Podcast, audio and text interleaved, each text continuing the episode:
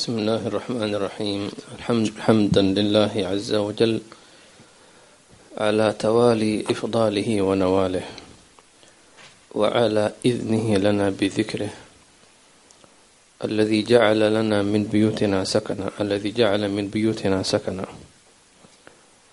وأنزل فيها السكينة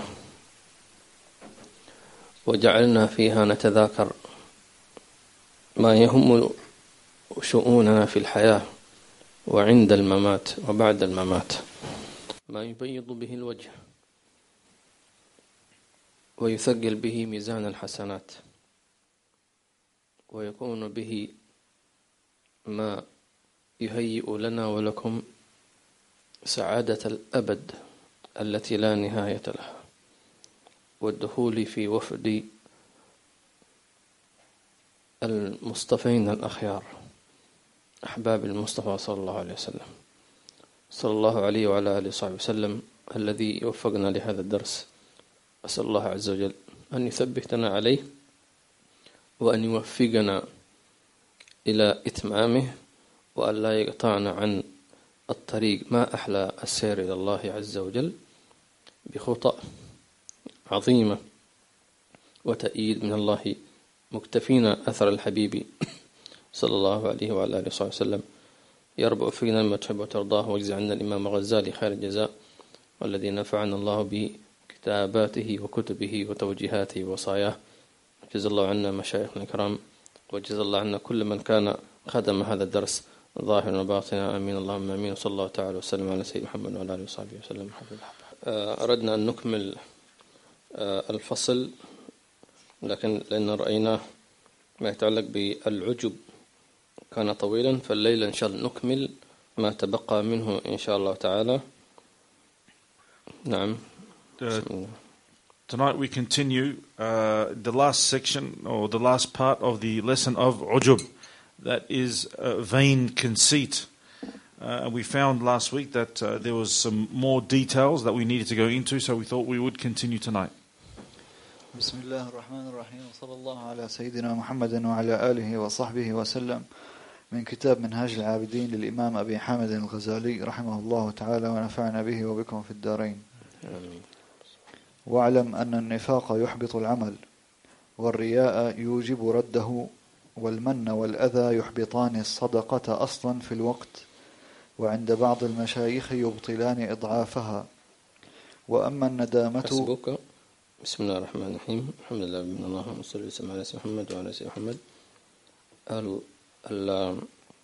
يقول اعلم واعلم أن النفاق يحبط العمل. قلنا النفاق ما هو؟ هو طبعا من حيث الإيمان هو أن يظهر الإسلام ويخفي الكفر يعني إظهار شيء خلاف باطنه. إظهار شيء خلاف باطنه. أو عند عند المشايخ النفاق هو عدم إخلاص العمل أي لا. أي لا يعمل لله. والرياء يطلب الأجر يعمل لأجل طلب الأجر سواء كان الثناء من الناس أو غير ذلك. النفاق يحبط العمل. طيب لماذا؟ ما معنى يحبط العمل؟ أي كأنه لم يفعل شيء أو ما فعل شيء أصلا. مثال ذلك كيف ما كيف ما يعمل؟ مثل من صلى بدون وضوء. في صورته صلاة ركع وسجد وقرأ. لكن هو غير متوضئ فبالتالي أصلا لا يعتبر صلى. ولو كان في نظرنا إيش؟ صلى. فهو لم يصلي ولا يأخذ ثواب صلاته لأنه لم يصلي. جبنا مثال الصلاة لشرح آه يعني المقصود آه أنه الفرق ما بين الثواب وما بين الفعل لكن ليس معناه أنه نشرح معنى النفاق في هذه النفاق العمل لأن أصلا المنافق غير مؤمن أصلا والعياذ بالله تبارك وتعالى. فبالتالي كل أعماله هباء منثور لأنه أصلا أساس قبول الأعمال شروطها هناك يقولون يقولون شروط وجوب وشروط صحة. أو لا؟ فمن شروط الوجوب الإسلام. الإسلام. فلا تجب الصلاة إلا على المسلم. فلو كان منافقا وصلى أصلا لا يعتبر صلى لأنه فقد هذا الشرط. نعم. والرياء يوجب رده. النفاق يحبط العمل والرياء يوجب رده. كيف يعني؟ الرياء هو يعتبر مسلم لكنه صلى من أجل الناس يمدحوه مثلا. طيب فهو يعتبر صلى أي أسقط الفرض الذي عليه لكن لا يأخذ الثواب ليس له ثواب. هذا معناها الرد أي غير مقبول. لذلك الذي يتذكر منكم عندما نقول آه، في فرق عندما نقول الصلاة صحيحة أو الصلاة مقبولة. أو لا عندما نقول الصلاة صحيحة من حيث الظاهر الشروط والأركان لكن مقبولة من حيث الله سبحانه وتعالى. فإذا فالرياء يوجب الرد أي رد القبول لا يقبل بمعنى ليس له حسنات لكن لا يعتبر تارك للصلاة. طيب الله نسأل الله عز وجل أن يقول لنا جميعا إن شاء الله. المن والأذى. والمن والأذى يحبطان الصدقة أصلا. نعم في الوقت. في الوقت. في الوقت. آه نعم المن والأذى شرحناه الدرس الماضي اللي هو آه أن يمن على آه على مثلا أخيه يقول أنا تصدقت عليك أنا توسطت عملت لك واسطة أنا جبت لك الوظيفة إلى آخره. فهذا يحبط الصدقة في الوقت أي في وقت أدائها. لكن آثارها قال عند بعض المشايخ يبطل إضعافها. عند بعض المشايخ يبطلان إضعافها. يعني كيف؟ في قولان الآن. الصدقة القول الأول يقول أنه يبطلها يبطل أصلا أصلا في الوقت. يعني أساس الصدقة غير مقبولة. يا أريد أن آمنوا تبطلوا صدقاتكم بالمن والأذى. القول الثاني أو عند بعض المشايخ يبطل إضعافها. يعني إيش؟ الصدقة مقبولة لكن السبعمائة ضعف غير مقبول. مفهوم؟ آه كما قال سبحانه وتعالى مثل الذين ينفقون أموالهم في سبيل الله كمثل حبة أنبتت سبع سنابل في كل سمة مئة حبة والله يضاعف لمن يشاء. فالمضاعفة هذه راحت عليك. لكن تأخذ الثواب الأصلي للصدقة. فالإنسان ليش يمن وليش يؤذي الناس؟ خلاص. أسأل الله عز وجل أن يجعل أعمالنا كلها لله ومن الله. نعم. يحصل المن والأذى كذلك بين الزوجين.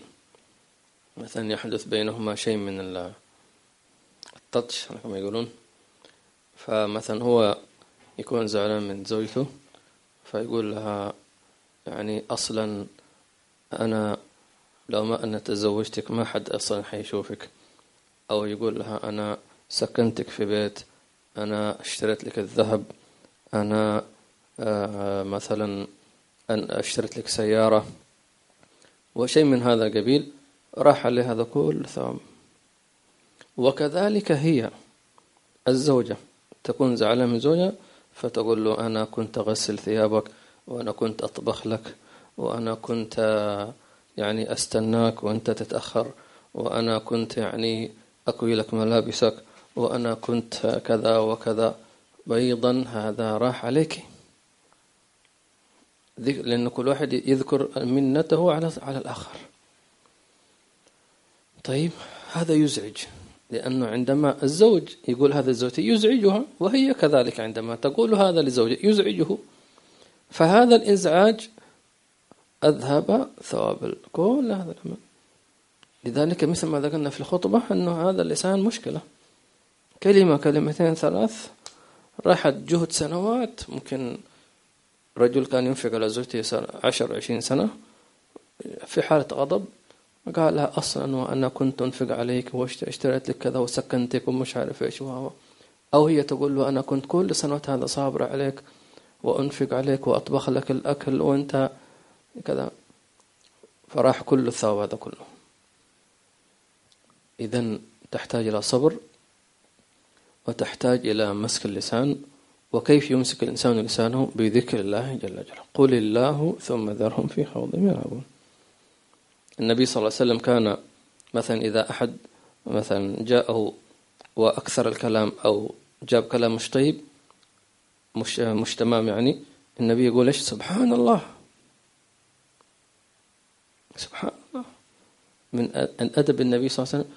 ما يقول أسكت يغير سبحان الله وهكذا ممكن واحد فإذا مثلا يعني حصل بين الزوجين شيء فزوجك مثلا تكلم عليك رفع سبحان الله ويقول والحمد لله. أو أنت إذا زوجتك مثلا شوية بدأت تتكلم أنا وأنا أقول لها سبحان الله لأن هي تقول الحمد لله. ولا إله إلا الله والله أكبر خلاص. انتهينا. مش أحسن هكذا؟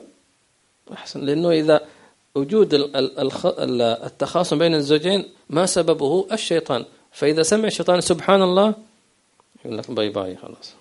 راح الشيطان الله لا يجعل الشيطان في بيوتنا إن شاء الله ويصلح شؤوننا وشؤون كل آه، الأزواج والزوجات إن شاء الله في خير وأما الندامة وأما الندامة فإنها تحبط العمل في قولهم جميعا والعجب يذهب إضعاف العمل والحسرة والتهاون وخوف الملامة تخفف العمل فتذهب رزانته.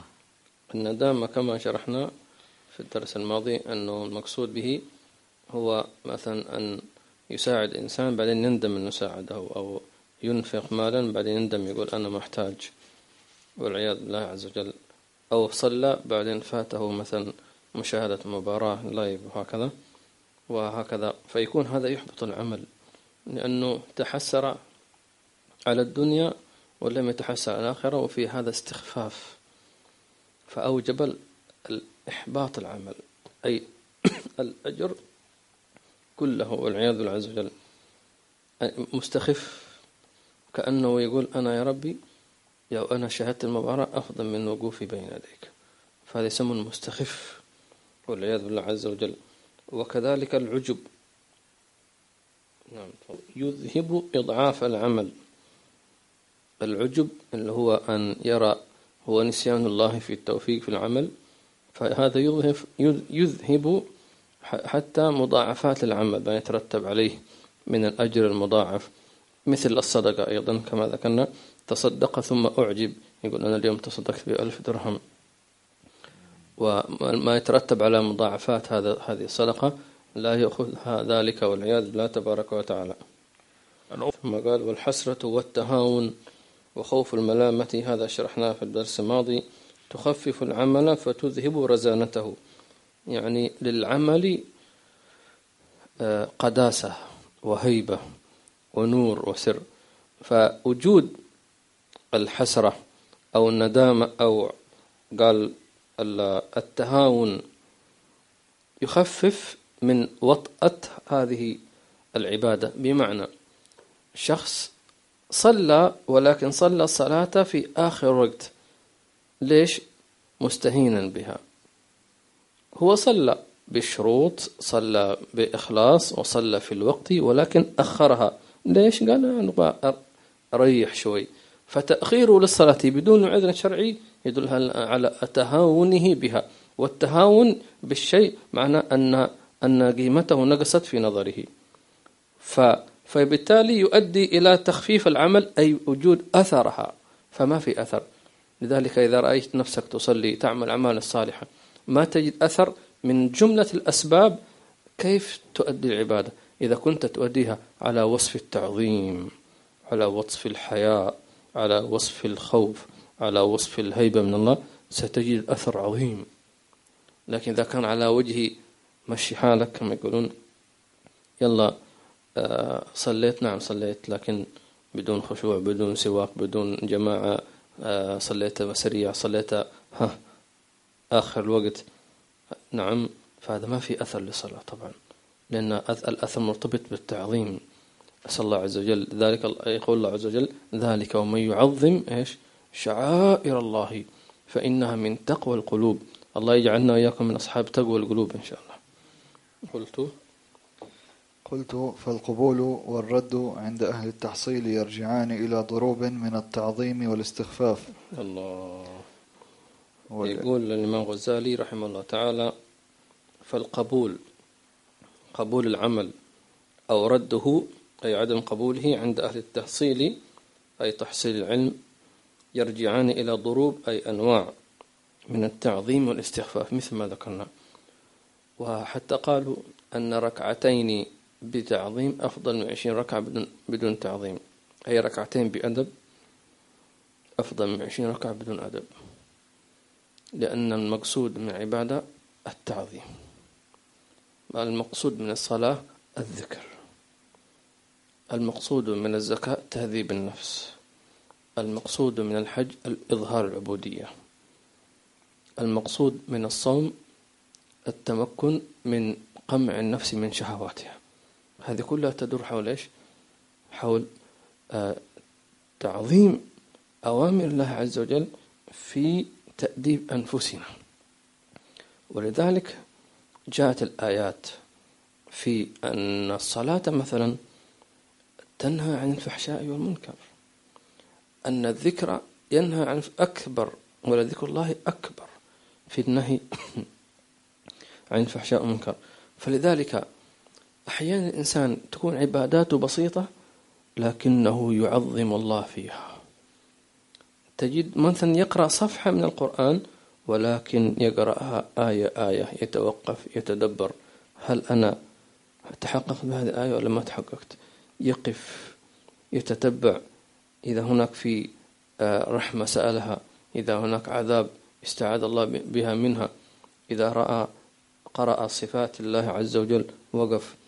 لطيف خبير قهار وهاب جبار يقف فيها سبحان الله. يؤثر. كذلك الدرس مثلا الذي يحضر الدرس على وصف التعظيم على وصف الانتفاع. أنا مثلا واحد جاء الدرس يقول أنا أريد أحضر درس ليش؟ أريد أن أنتفع. أريد أن أتعلم علم ينفعني. أريد أن أزداد نورا. أريد أن أزداد هدى. أريد أن أترقى أن أذوق. هذا جاء محمل بعظمة. طيب لو آخر أتى قال أريد أن أقضي وقت. أريد يعني أن أتقابل مع أصحابي مثلا آه لم أراهم نقضي وقت ممتع نسلم نسلم عليهم وهكذا. ثم ننصرف. لا.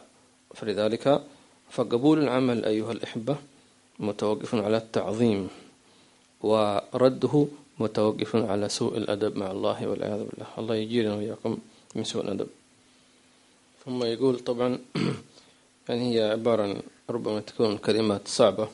نحاول أنها يعني ما ما نركز عليه كثيرا لأنه حتى ما تفتح يعني إشكالات وكذا. يقول والإحباط إبطال منافع تكون بالفعل وبسببه ثم تارة تكون إبطالا للثواب. وأخرى إبطالا للتضعيف. يعني الإبطال الإحباط غير قلنا الإحباط غير الإبطال. بطل العمل أي كأنه لم يفعل شيئا أصلا لم يفعل شيئا. مثل إنسان عفوا صلى ثم أثناء الصلاة انتقض وضوءه. هل يقال صلى؟ ما صلى أصلا خلاص بطل. طيب يحتاج إلى أن يجدد الوضوء ثم يصلي يعيد الصلاة. لكن إحباط العمل هو صلى ولكن لا ثواب في ذلك. فهنا يقول الإحباط إبطال منافع. ما يتوقف على هذه العبادة من أثر النور أثر الذوق أثر الخشوع أثر العبادة غير موجود. لذلك في بعض الناس يقول لك أنا أصلي ما في أثر أحضر درس ما في أثر. نقول المشكلة منك وليس من الدرس. أنت ما هي نيتك أصلا؟ لأنه في غيرك يحضر يتأثر. ها؟ مثل بعض الطالب رسب في في الاختبار فيقول له أنت ليش رسبت؟ فيقول المدرس ما يعرف يشرح. بينما عنده زملاء في الفصل جايب ممتاز. إذا المشكلة من فين؟ من من الطالب. صح ولا لو كان كل الطلبة جابوا صفر صح. نقول المشكلة في إيش؟ في المعلم. لكن ما دام فينا طلبة ممتازين وفي جيد جدا إذا المشكلة مدرس لا. أنت مصرح. وهكذا بالنسبة للعبادة. وتارة يبطل مضاعفة الثواب كما ذكرنا في في الصدقة. وتارة يبطل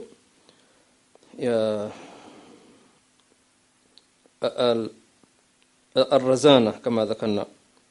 إذا باختصار شديد أنه هذا كله يتوقف على نية العبد في في في في قلبه وفي ذاته أثناء قيام العبادة أسأل الله عز وجل أن يثبتنا وإياكم إن شاء الله. من عندما يقول الرزانة زيادة تحصل بمقتضى قرائن وأحوال أخرى كالإحسان إلى أحد. من أهل الخير ثم إلى الوالدين ثم إلى النبي من الأنبياء.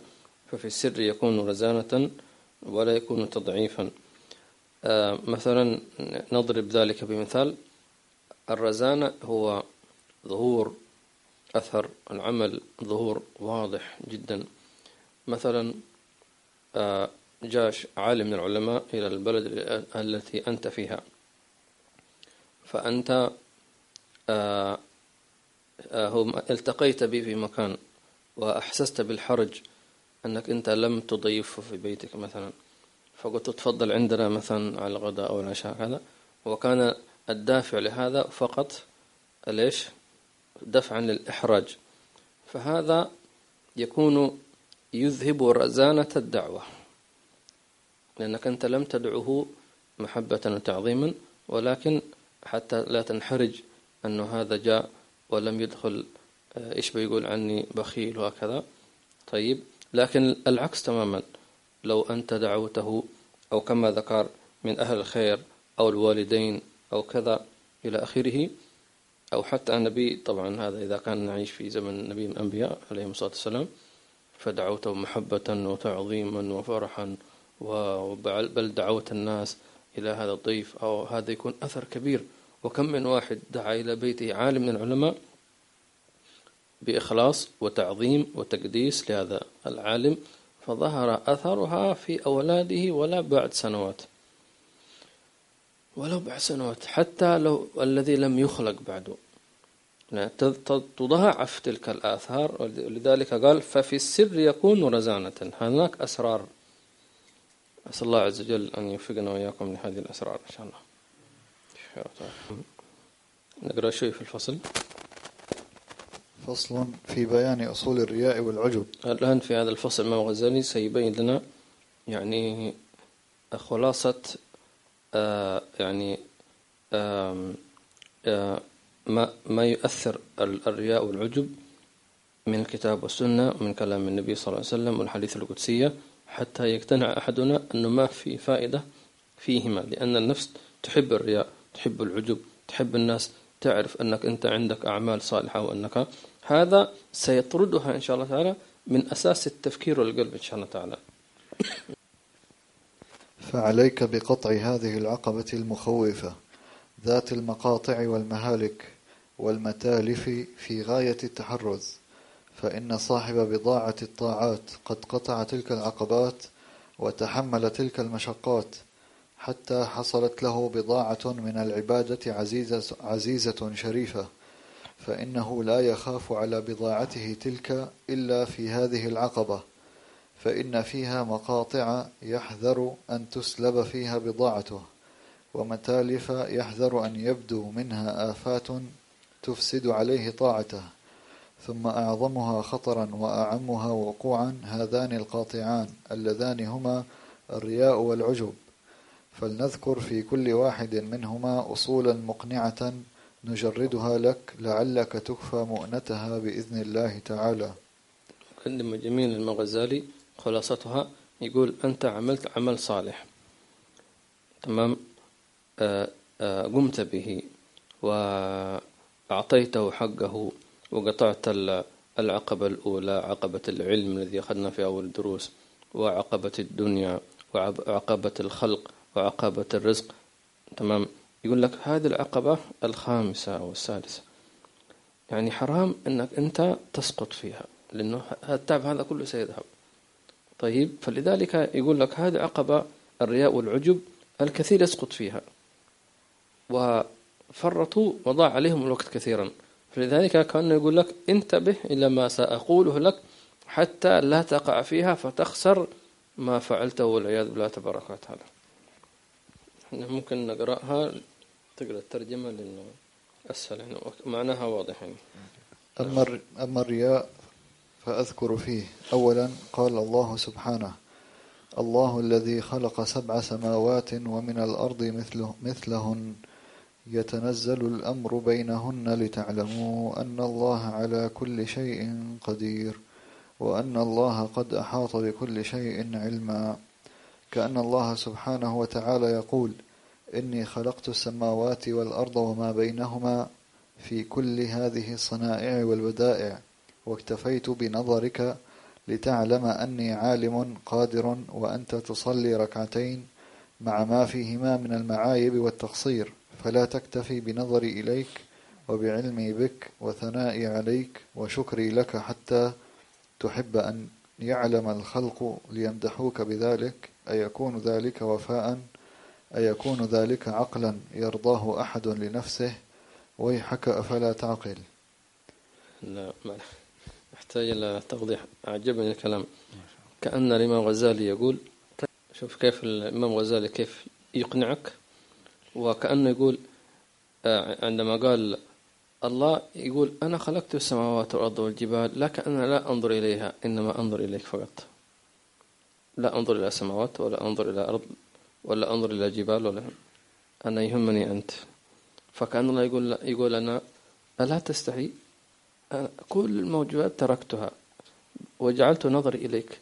أفاستحقرت نظري إليك؟ ألا يكفيك أنني مطلع عليك وأنني أعلم بما تنوي بما تعمله؟ أفلا تعقل؟ تبحث عن غيري وتعمل لغيري وأنا تركت الغير لك؟ سبحان الله الله يعلمنا فهمنا كلام جميل جدا. والأصل الثاني أن من كل أن من كان له جوهر نفيس يمكنه أن يأخذ من ثمنه ألف ألف دينار فباعه بفلس. أليس يكون ذلك خسرانا عظيما وغبنا فظيعا ودليلا بينا على خسة الهمة وقصور العلم وضعف الرأي وقلة العقل؟ فما يناله العبد بعلمه من الخلق من مدحة وحطام بالإضافة إلى رضا رب.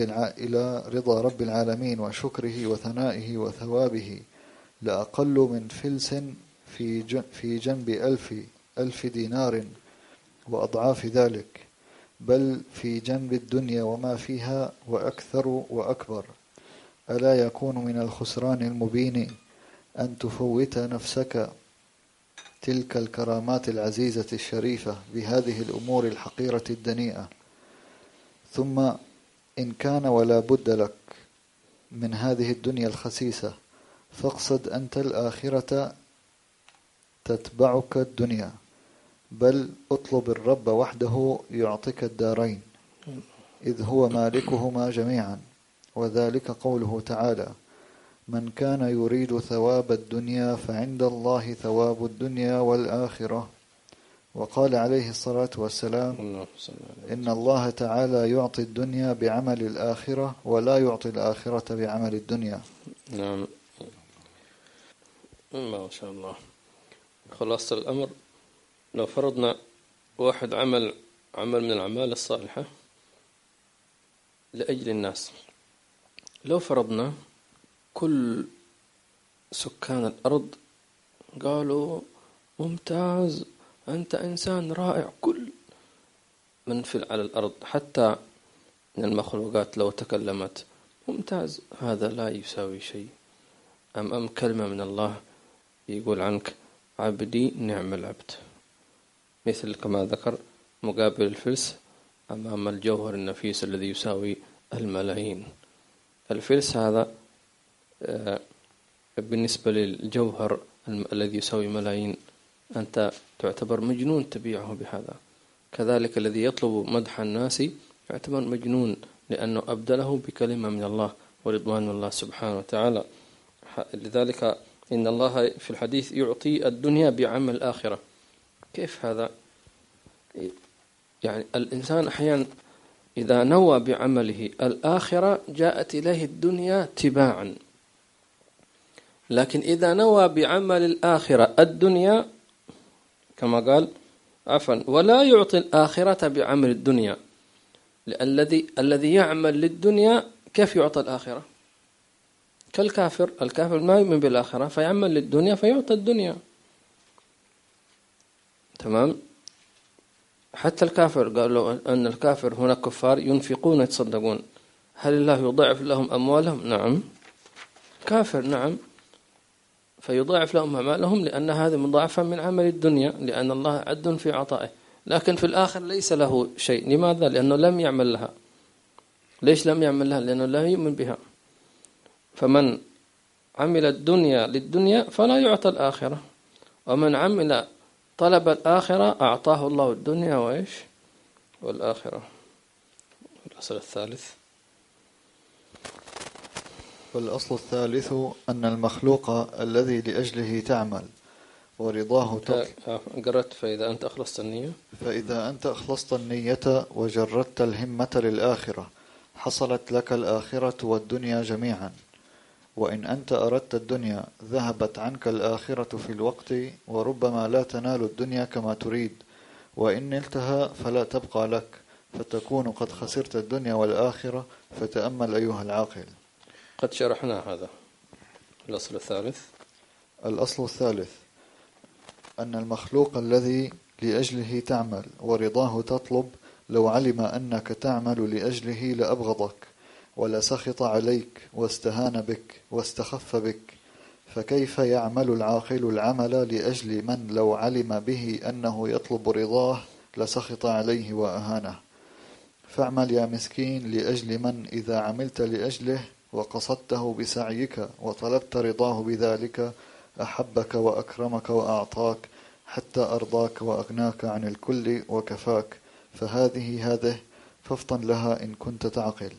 ما يحتاج نقرأ نشرح على طول. آه نعم كلام جميل جدا. الإمام الغزالي أيضا يريدنا أن نفهم أكثر. يقول طيب أنت الذي تعمل للناس هؤلاء هذا الشخص الذي أنت ترائي من أجله لو عرف أنك أنت كل الشغلة هذه عشان بس تريد أن يمدحك لاستخف بك. مثلا حسنت صلاتك كأنك خاشع من أجل أن يقول لك هذا يا خاشع هكذا. لو هو كشف له الحجاب وعلم أنك تصلي بهذا الوصف من أجل أن تمدحه لا آه، سقط من نظرك ولصرت لن لن تصحبه. بل ربما تستهزئ به وتستصغره لأنه صار أحمق وصار صغير العقل. فلذلك الله سبحانه وتعالى يحب منك أن تكبر بعقلك وأن تكبر الكبير في في عطائه وجوده وإحسانه سبحانه فإن الله عز وجل لم يمدحك فقط. هذا الناس سيمدحونك. ما شاء الله ممتاز. الله يبارك فيك. دعواتك. خلاص. أو ممكن بعضهم يعطيك هدية. خلاص.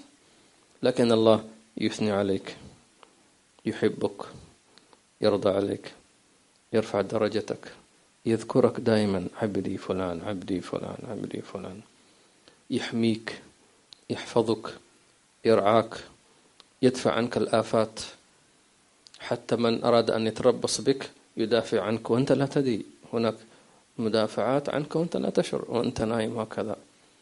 يدافع عنك. تمام؟ إيش هذا؟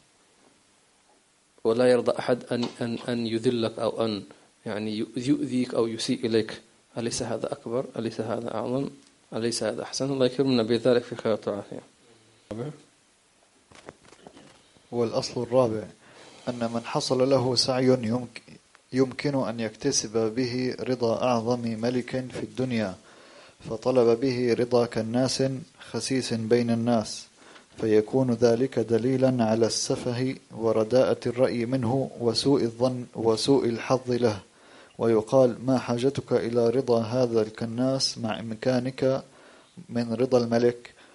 فكيف وقد سخط الكناس عليك بسبب سخط الملك؟ ففاتك الكل فهذا حال المرائي. وأي حاجة إلى إرضاء مخلوق حقير ضعيف مهين وهو متمكن من تحصيل رضوان الله رب العالمين الكافي عن الكل. فإن نعم آه، جميل ما شاء الله. آه، نضرب بمثال أيضا هو الإمام الغزالي لا يستحقر حاشا المهن ولكن يستحقر أو عفوا أو آه، آه، يعني إنزال المكان العالي للدنيء. نعطي ذلك مثال. أنت موظف في شركة كبيرة.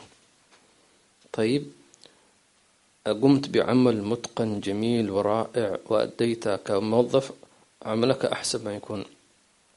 ثم ذهبت إلى من يغسل السيارات. قلت له إيش رأيك في عملي؟ عجبك عملي؟ يقول لك أنا هو مش فاهم تتكلم عن إيش أصلا؟ ما له خصوص جالس يغسل السيارات. مش استحقار للمهم للمهنة لا. وإنما لطلبك أنت أنك تظهر الذي يغسل السيارات أو الذي يعمل الشاي عندك في الشركة تقول له إيش رأيك في عملي؟ أنا أديت عمل أحسن ما يكون. أنا المفروض أترقى في عملي. هو ما يفهم أصلا عن إيش تتكلم مفروض أنت تقول هذا لمن؟ لمديرك المسؤول حتى إذا شاف أعمالك أعطاك ترقية. كذلك الإنسان عندما يعمل العمل الصالح ويطلب بها رضاء الناس ويطلق رضاء ملك الملوك مثل هذا الشخص الذي عرض عمله ل... الذي ليس له دخل في عمله. نعم. نعم. فإن ضعفت الهمة فإن ضعفت الهمة وكلت البصيرة حتى طلبت رضا مخلوق لا محالة فسبيلك أن تجرد إرادتك وتخلص سعيك لله تعالى فإن القلوب والنواصي بيده فهو يميل إليك فهو يميل إليك القلوب ويجمع لك النفوس ويشحن من حبك الصدور فتنال من ذلك ما لا تناله بجهدك وقصدك. فإن لم تفعل وقصدت بعملك رضا المخلوقين دونه سبحانه فإنه يصرف عنك القلوب وينفر عنك النفوس ويسخط عليك الخلق فيحصل لك بهذا الأمر سخط الله وسخط الناس جميعا فيا له من خسران وحرمان. نعم مثل يعني كان يقول إذا أنت يعني الهمة ضعيفة عندك ما تريد فقط الناس يمدحوك ليش؟ عشان يميلون إلى إليك تميل القلوب إليك. فيقول ابن غزالي أصلا أنت عندما تعمل لله عز وجل فإن الله عز وجل هو سيثني عليك وسيحببك إلى الناس. فأنت أقصد الله أصلا ولا تقصد الناس ولا تقصد الله من أجل الناس أيضا لا. لكن إذا قصدت الناس من يمدحوك العكس سيذمونك ويكون هذا مرائي وهذا كذا وهذا شايف نفسه هذا مطوع. بدل ما كانوا يمدحونك أو إرهابي ولبسونك تهمة لا حول ولا قوة إلا بالله. مشكلة. ثم ذكر الإمام الغزالي قصة عن سيدنا الحسن. ولقد ذكر عن الحسن أنه قال كان رجل يقول والله لأعبدن الله عبادة أذكر بها. فكان أول داخل للمسجد وآخر خارج منه. لا يراه أحد حين الصلاة إلا قائما يصلي وصائما لا يفطر ويجلس إلى حلق الذكر فلبث كذا سبعة أشهر. وكان لا يمر بقوم إلا قالوا فعل الله بهذا المرائي كذا وصنع. فأقبل على نفسه باللوم وقال لها إني أراني في غير شيء لأجعلن عملي كله لله فلم يزد على عمله الذي كان يعمل قبل ذلك الذي كان يعمله قبل ذلك إلا أنه تغيرت نيته إلى الخير فكان بعد ذلك يمر بالناس فيقولون رحم الله فلانا الآن قد أقبل على الخير ثم قرأ الحسن إن الذين آمنوا وعملوا الصالحات سيجعل لهم الرحمن ودا. قال يحبهم ويحبب ويحببهم إلى المؤمنين. ولقد صدق القائل يا مبتغي الحمد والثواب في عمل تبتغي محالا. قد خيب الله ذا رياء وأبطل السعي والكلالة من كان يرجو لقاء رب أخلص من خوفه الفعالا الخلد والنار في يديه فرائه يعطيك النوالا. والناس والناس لا يملكون شيئا فكيف رأيتهم ضلالا؟ الخلاصة أن أن رجل في زمن سيدنا الحسن الحسن البصري آل على نفسه قال إن شاء الله اليوم أنا سأبدأ عبادة أذكر بها أي عند الناس يمدحونهم. يعني مرائي ودخل المسجد بدأ يقرأ القرآن ويحضر حلقات الذكر. كذا كذا شهر. منتظر الناس يمدحونه ما شاء الله ما شاء الله ما شاء الله صائم قائم. صاروا العكس. يغتابونه هذا المرائي هذا مسيء نفسه هذا كذا. ويتهمونه وأحيانا يذمونه هذا بسببك أنت. سبحان الله. قال لام نفسه استغفر الله. فقال الإمام الغزالي استمر في العمل ولكن غير النية. هو نفس النمط. لكن النية تغيرت. خالصة لله عز وجل. صار المرسل العكس. الناس يمدحونه وهكذا. وذكر الله عز وجل هذه الآية. إن الذين آمنوا من صالحات سيجعل الرحمن ودا. سيجعل لهم الرحمن ودا. أي في قلوب الناس يحبونهم. فلذلك اخلص نيتك لله. لله. واطلب الفضل من الله. ولا تقول أنا سأعمل لله حتى الناس يمدحوني أو يعظموني. لا. ما لك إلا الله سبحانه وتعالى. أسأل الله عز وجل أن يجعلنا وإياكم محبوبين ويجعل أعمالنا خالصة إن شاء الله. من تفكر في هذه الأصول فعلا سيذهب عن قلبه الرياء بإذن الله تبارك وتعالى. وجزا الله عنا سيد الإمام الغزالي. والحمد لله رب العالمين. وصلى الله تعالى وسلم على سيد محمد وعلى آله وصحبه أجمعين. الحمد لله رب العالمين. سلام. هنا في سؤال بس خارج الدرس. أحدهم يسأل ما أصل العتاقة في الدين بمعنى أن يعتق الله عبده من النار؟ يعني هو الأصل في ذلك أن النبي صلى الله عليه وسلم أخبر أن سبعين ألفا يدخلون الجنة بغير حساب. بغير حساب يعني ما يدخل النار أصلا ولا يحاسب. فهم وغالبا العتق من النار هذا فضل من الله سبحانه وتعالى. ولا أفضل حاجب يحجب الإنسان من دخول النار أكثر من لا إله إلا الله.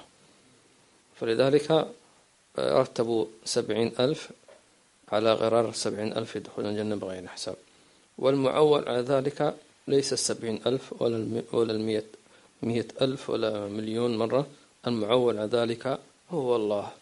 فلو قال العبد ولو مرة واحدة بصدق الإرادة والرغبة موقنا بها دخل الجنة.